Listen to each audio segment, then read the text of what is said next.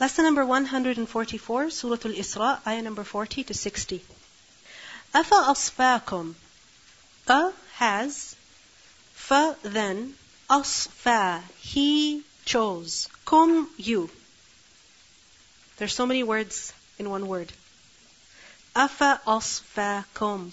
Then, has your Lord chosen you? Afa asfakum rabbukum. What? You think that Allah chose you exclusively bil banina for sons? Meaning, what do you think? Is it even possible? You think that your Lord has chosen exclusively you for having sons? That only you deserve banin?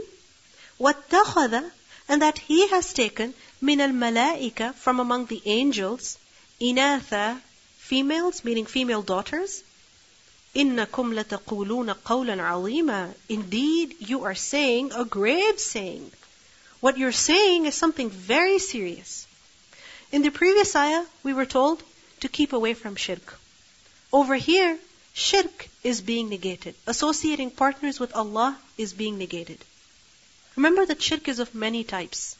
Many people associate partners with Allah in different ways. One way is that children are ascribed to Him. There are people who say God has a son. Others, mushrikeen, they used to say that God has daughters. And who were those daughters? They said that the angels, they're actually daughters of Allah. But the mushrikeen, the Arabs, at the same time, what did they like for themselves? Daughters? Sons. We learned earlier that when one of them is informed about the birth of a daughter, what happens to his face? Gloomy. He's so embarrassed. And then he's wondering, should I let this child live and remain in embarrassment and humiliation for the rest of my life, or should I just kill her and get it over with? And what is it that they would usually do? Kill their daughters. Some people. So over here, Allah subhanahu wa ta'ala is questioning the mushrikeen that if you do not like daughters for yourself, then why do you think your God would choose daughters for himself? This doesn't mean that Allah would like to have a son. No, He is above having a son. He is above having daughters. But basically, what is being done over here is that the baselessness of their shirk is being established. Now think about the shirk that you do. Your shirk, your beliefs that you have about God, according to your standards even, does it make sense? Is it logical? According to your standards even? Some people, when they read these ayat, they say, look, the Quran is so anti-women. This is not the point over here. Women are not being denounced. Daughters are not being denounced over here. Shirk is being proven as something false, even according to the culture, the logic of the mushrikeen. That come on, you don't even choose daughters for yourself. And you ascribe daughters to Allah. What are you saying? Do you realize that إِنَّكُمْ لَتَقُولُونَ قَوْلًا عَظِيمًا? You're saying something very, very serious? You're associating partners with Allah when He has no partner. And you're saying something without any knowledge, just based on assumption.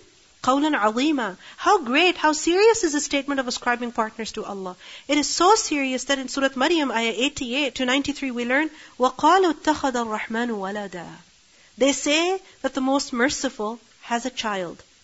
Allah says, لَقَدْ جِئْتُمْ شَيْئًا إِدَّا You have done an atrocious thing. So atrocious it is that تكاد السماوات يتفطرن منه وتنشق الأرض وتخر الجبال هدا. It is so serious that the heavens, the skies would almost rupture and the earth would split open and mountains would collapse in devastation. أن دعوا للرحمن ولدا that they are attributing to the most merciful a child. This is such a serious sin to say that Allah has a partner, to say that Allah has a child. And this is not the only place that we are being told about how wrong shirk is, what a serious crime it is. So many times in the Quran we have read, in so many different ways, that Allah is one. He has no partner. He has no need of a child. There is no child that He has because there is no one like Him. And He is like no one. وَلَقَدْ صَرَّفْنَا فِي هَذَا الْقُرْآنِ And certainly we have diversified in this Qur'an. صرفنا from tasrif, صاد, را, fa. Sarf Sarrafa is basically to turn. Right? So for example, to turn something, to change it, and to bring it back again in a different manner. Right? In a different manner. So for example, tasrif riyah Tasrif is also used for the winds. The changing of the winds. Why? Because sometimes the wind blows from one direction and it's really chilly, really cold. And then what happens? At another time, the wind, it blows from another direction and it's so nice and warm and cooling and comforting. Right? So this is tasrif. When something comes in one way and then it stops, it goes away, and then it comes again in a different way. It's brought again in a different way. So وَلَقَدْ صَرَّفْنَا فِي هَذَا الْقُرْآنِ Meaning the contents of this Quran, they are mentioned over and over again. In the same way? No, in different ways. Why? لِيَذَّكَّرُوا So that they can understand, they can remember. Because what is our problem? As human beings, we forget too quickly. We read about the importance of eating halal, but then what happens? Again, we forget. We learn about the importance of speaking the truth, but then we forget again. We learn about the importance of, you know, keeping our intentions sincere, but then again we forget about it. So as human beings, because we forget constantly, what happens? We need reminders. And in the Quran, Allah subhanahu wa ta'ala has given reminders. The same message is given, not once, not twice, but multiple times in different ways. Some people, they benefit from this variety. Because if they did not understand at one particular place, inshallah they will understand by reading another ayah. Right? If they learned once and they forgot, the second time they came across the same theme, they will remember and they will change their ways. However, many people, what happens to them? وَمَا يَزِيدُهُمْ And this does not increase them إِلَّا نُفُورًا except in aversion. Nufur, aversion, dislike, this feeling of estrangement. And nufur, it's like you just want to avoid it, you want to run away from it. Keep away from it because nafar is also used for like a small army, right? A band of men, of soldiers. What do they do? They go out. So likewise, when a person is feeling averse to something, what does he do? He just leaves. He goes away. وَمَا يَزِيدُهُمْ إِلَّا نُفُورًا Now, what do we learn in this ayah? That there are many commands or many concepts that Allah subhanahu wa ta'ala has taught us in the Quran. And He has not mentioned them only once, but He has mentioned them multiple times in different ways. Why? Out of His mercy, for our benefit. So that if we didn't understand the concept of Tawheed at one place, hopefully we will understand it at another. Now, this is something beneficial. Think about it. At school, when you learned your alphabet in your junior kindergarten, was that the only time that you read your alphabet? No, you repeated them in senior kindergarten. Right? Your numbers, your basic addition and subtraction and multiplication, the basic concepts, aren't they repeated over and over again? They're repeated over and over again. Why? Because as human beings, we forget. Surah Al-Fatiha, how many times are we supposed to recite it in one day? So many times. Right? For our own good. Because repetition is what? Practice. And practice makes perfect. But some people, because they don't like the very contents of the Quran, each time something is repeated, they're like, oh, oh, oh, again, again. I've heard enough. I don't want this anymore. وَمَا يَزِيدُهُمْ إِلَّا نُفُورًا This is just like when rain falls. Okay? If the land is fertile, if the land is good, what's going to happen? It's going to benefit from that rain. If it rains a lot, it's going to benefit a lot. But if the land is bad, then what will happen? It will get flooded, it will get smelly, it will be the reaping ground for so many mosquitoes and so many diseases and problems, right? So it depends on the person. If they are seeking guidance, if they are seeking to become a better person, each time something is mentioned in the Quran, they will benefit. But if they don't like the very commands that Allah is giving, then each time they come across it, they'll be like, I had enough. And especially the concept of Tawheed, how many times is it mentioned? قُلْ say, لَوْ كَانَ مَعَهُ آلِهَةٌ It's as if we were being prepared. Because now again, Tawheed is going to be clarified.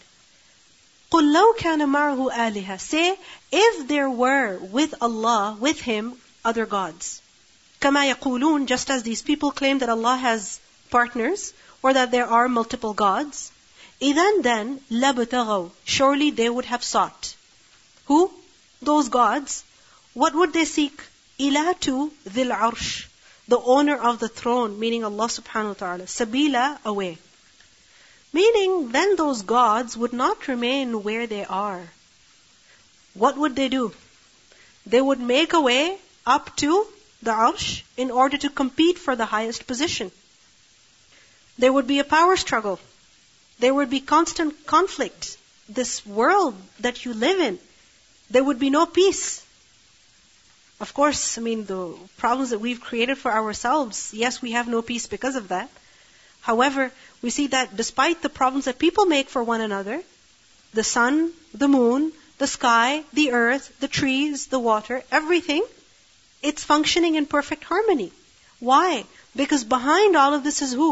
Allah subhanahu wa ta'ala alone. And if there were multiple gods, then what would happen? What would happen? There would be divine wars going on all the time. And who would be affected? We would be affected. Think about it.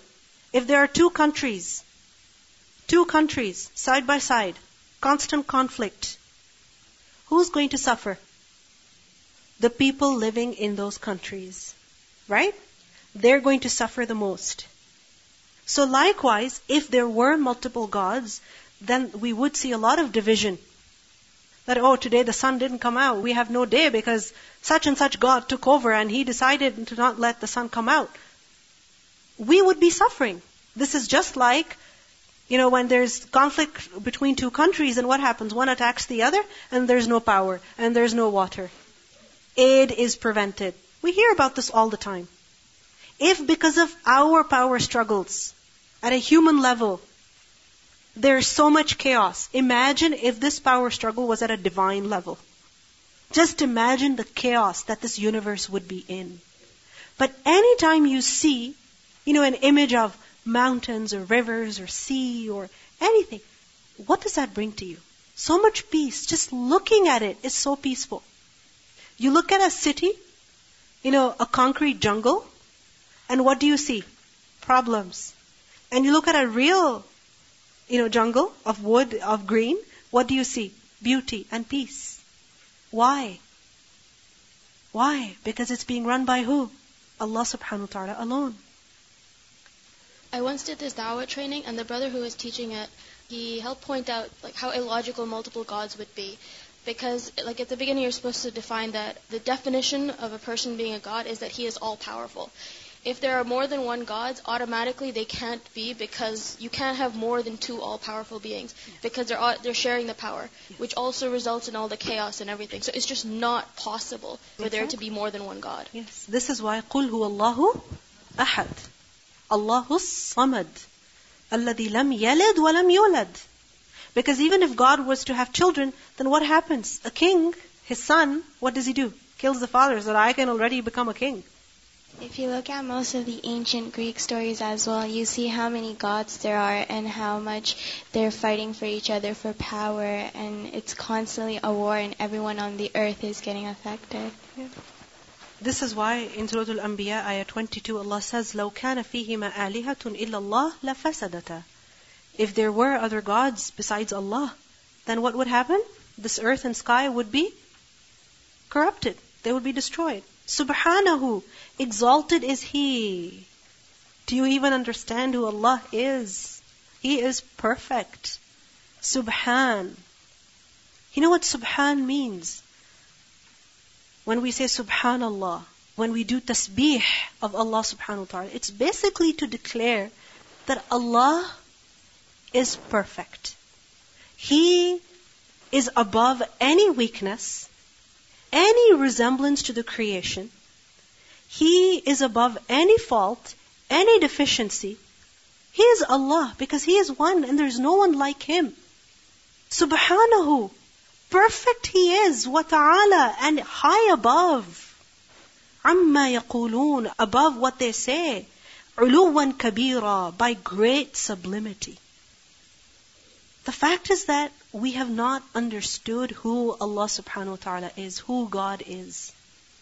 Because if we truly understood how great He is, how powerful He is, how unique He is, then we would never dare associate partners with Him.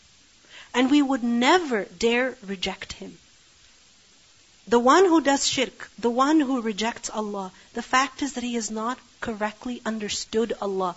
This is why in the Quran we are told, وَمَا قَدَرُ اللَّهَ حَقَّ قَدْرِهِ They have not given Allah the true value that He deserves. They have not understood Him correctly. Subhanahu wa ta'ala, عَمَّا يَقُولُونَ Above what they say, عُلُوًّا كَبِيرًا By great sublimity. So many lies people say about Allah. So many wrong things they say about Him. The fact is that He is high above them.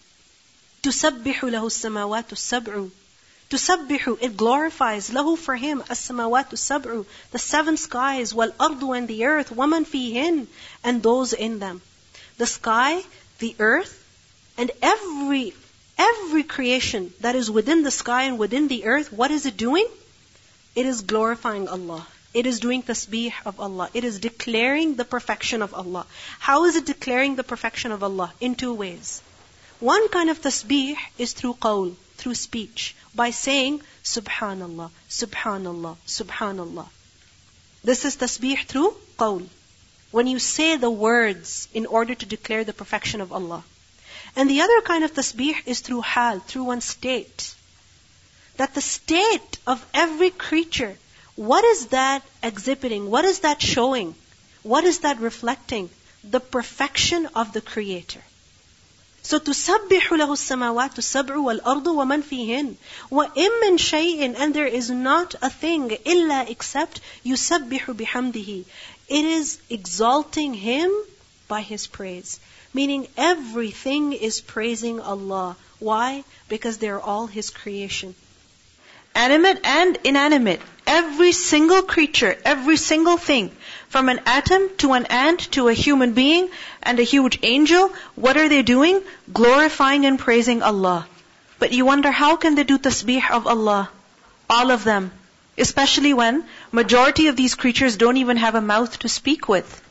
Then how do they do tasbih? Allah says, وَلَكِنْ but لَا تَفْقَهُونَ تَسْبِيحَهُم You do not understand their tasbih. إِنَّهُ كَانَ حَلِيمًا غَفُورًا Indeed Allah, He is ever halim, forbearing, and ghafur, forgiving. Now I mentioned to you earlier that tasbih is of two kinds. Tasbih through hal and tasbih through qawl. What is tasbih through hal, through one state? That every single creature through its very state, what is it doing? Glorifying Allah, declaring Allah's perfection. Because every creature, big or small, whether it is living or non-living, whether it can speak or it cannot speak, every creature, if you look at it, if you examine it, how beautifully Allah subhanahu wa ta'ala has made everything. How everything has a purpose. How everything has its unique characteristics, unique qualities with which it, is constantly functioning and growing. I mean, just think about these birds. That how, when the season changes, when the temperatures drop, who teaches them? Go this way and not go that way. And go towards this side and fly for this amount of time, alright? And then stop over here for a break and then move on to the next stop and that is where you will be for the next few months and then you'll come back. Who teaches them? Who has taught them? Allah subhanahu wa ta'ala, right? So, Allah is the one who made all of this, this amazing universe that we see. I mean, at every level, this universe is amazing. Whether you look at the world of the birds, or you look at the world of the ants, or you look at the world of the termites, or plants, I mean, everything is reflecting the perfection of the Creator. The perfect ability and the power of the Creator. So by their very state, what is the entire creation doing? Glorifying Allah, declaring His perfection. But the meaning is not just limited to that. It also means that everything is doing tasbih with qawl. Even the birds.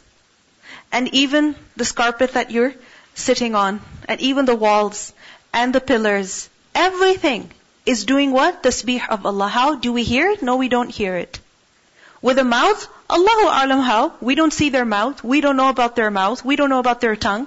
But everything is glorifying Allah. Because the fact is that the creation that Allah has created, even though we perceive many of these creatures to be inanimate, they do communicate with their Lord. Remember this. Living and non-living, what do they do? They communicate with their Lord. Like for example, in the Quran, Allah subhanahu wa ta'ala says that when He created the skies and the earth, He said that come obediently, willingly, or unwillingly. And the skies and the earth, they all said, we come willingly. Now they communicated with Allah subhanahu wa ta'ala. How? He knows best. Likewise, in the hereafter, we learn that the hellfire, when so many people will be cast into hellfire, the hellfire will keep demanding, Hal min mazid, hal min mazid. Are there any more? Are there any more? So again, the hellfire will also communicate with its Rabb, with Allah subhanahu wa ta'ala. And the entire creation, what is it doing? It is glorifying Allah, doing tasbih. So this shows to us that inanimate beings also, they have feelings. They have some level of consciousness. Now what kind of consciousness is that? Allah knows best, but they do have. Some creatures, their level of consciousness, we can understand, we can see it. Like for example, a plant. There's different kinds of plants, right? But certain plants, what do they do? They literally catch prey. Don't they? I mean, if you think about it, a plant, how can that catch prey? But it does. Right? Underwater creatures also, it's amazing. I mean, coral, what does it look like? It looks like, you know, moss and flowers and plants. But what do we learn about coral? That it's actually a living thing. Right? They're living creatures. So, some of these creatures, we can tell, okay, they have life. They're living. They change. They catch prey. And others, we don't see the life in them. But the one who created them, he has given each creature its own kind of life. So every creature is doing tasbih of Allah. Remember that mimbar? Or rather, not even the mimbar, but just the piece of wood that the Prophet ﷺ used to use as his mimbar. He would sit on it or stand on it in order to address the people. And then what happened? He requested that somebody make a proper mimbar for him from wood. So when that was brought, and that piece of wood was moved, the people literally heard. Anas radiallahu anhu, he was a child at that time and he narrated this incident. That how he heard, you know, the sounds of a camel in labor. As if a camel was squealing and making that noise in pain, as if somebody's sobbing and crying. They heard that sound. And where was that sound coming from? From that piece of wood. And the Prophet ﷺ went to it and touched it and held it in order to comfort it. So this is also an evidence that these creatures, they do feel, they have feelings. You want to say something? In physics, I learned a really interesting concept. I learned that everything around us has an inner natural resonance to it. It's very interesting. Uh, we did an experiment where uh, it's sort of like sound waves, and my TA he turned up the like the sound waves, and the floor itself started shaking. And so, I mean, I don't know if that is like sort of communication, but subhanAllah, everything does have something inside of it. Something we just don't understand exactly what it is. But everything has its own natural resonance. And, you know, Allahu Alam what that means, but like it's there. Yeah, it's there. I mean, if you think about it, ants, we look at them, and we don't know how they communicate with each other. We don't hear any sound. Right? Even crickets. How do they make that sound? How? With a mouth? No. Through something else through a different mechanism that Allah subhanahu wa ta'ala has created within it. So every creature is created with the ability to glorify and praise Allah Azza wa Jal, the Creator. Now if you think about it, all the different creatures that Allah subhanahu wa ta'ala has created, who is the one who has been blessed the most? Who is it? It's human beings, right? Now if you think about it, a grain of sand, which I mean, has been lying on a beach since hundreds of years and perhaps will continue to be there for hundreds of years. What is it doing?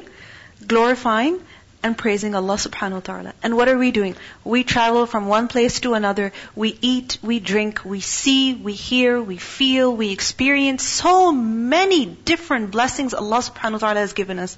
How much are we glorifying and praising Allah? This is what we need to look at. We are the ones who are the most blessed in every way, in so many ways. Emotionally, physically, mentally, there are so many things Allah subhanahu wa ta'ala has provided us. But how moist is our tongue with the dhikr of Allah? Unfortunately, when we do talk, what is it that we talk about? The things that are wrong. The things that are not right. The things that we don't like. And is that doing tasbih of Allah? No, it's the opposite of that. The creation is busy glorifying Allah. And what are we doing? This is what we need to reflect on. So anytime you're sitting somewhere, you know, look around you and think, oh, this roof is actually doing the tasbih of Allah. And these pillars are also doing the tasbih of Allah. And here I am sitting with my mouth shut and my brain just wandering, you know, from mall to the supermarket to the street to the car and what so and so said and what so and so looks like. What am I thinking about? Why am I wasting my life? Why am I wasting these moments that Allah has given me? Busy your tongue in the dhikr of Allah. Busy your tongue, occupy your tongue with the tasbih of Allah. Because this is what befits this tongue. That it should do tasbih of Allah. So وَلَكِنْ لَا تَفْقَهُونَ تَسْبِيحَهُمْ You do not understand their glorification. إِنَّهُ كَانَ حَلِيمًا غَفُورًا Indeed, He is ever Halim and Ghafur.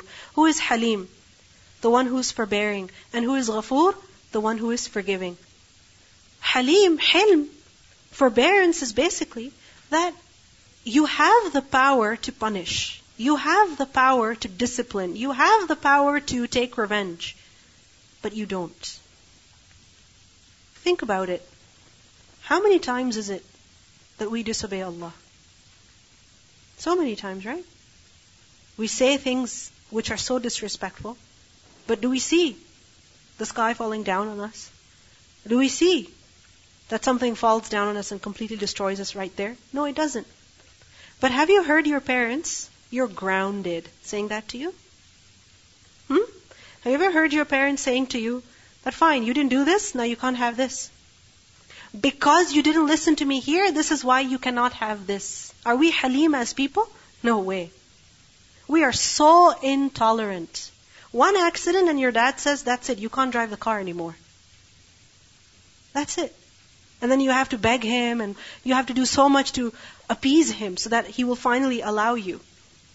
But Allah subhanahu wa ta'ala, He is Halim and He is Ghafoor. He forgives. What do we see in this ayah? All the creation is glorifying and praising Allah, obeying Him. The question is, what are we doing? How moist is my tongue with God's remembrance? How obedient am I to Allah subhanahu wa ta'ala in my daily life? in my interaction with people, in my dealings with people. You want to say something? Of course. وَإِن مِّن شَيْءٍ إِلَّا يُسَبِّحُ بِحَمْدِهِ Everything, whether it's made by man, or whether it's still in a form in which Allah subhanahu wa ta'ala made it, it is glorifying Allah. How?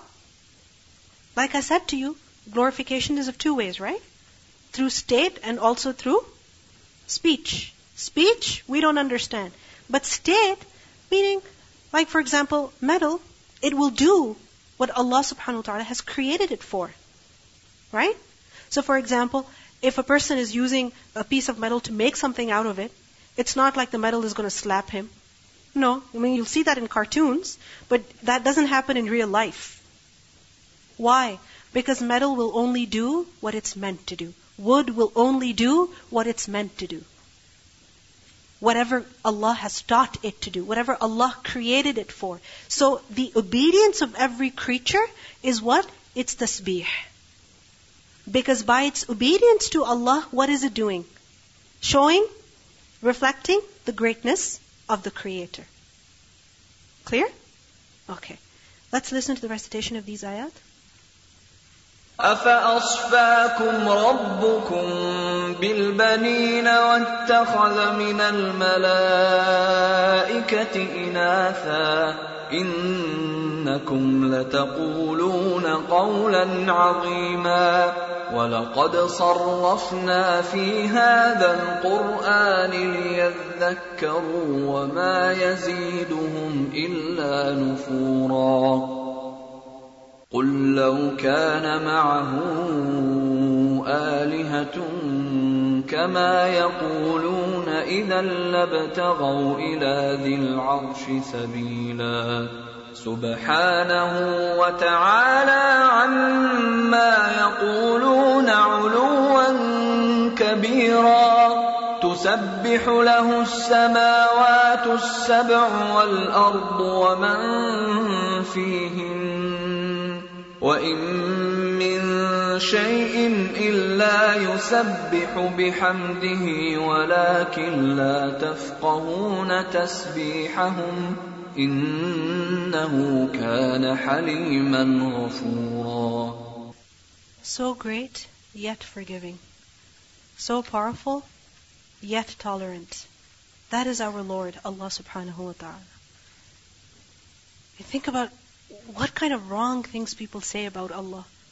But yet He lets them live and He keeps blessing them with life and with gifts and so many favors.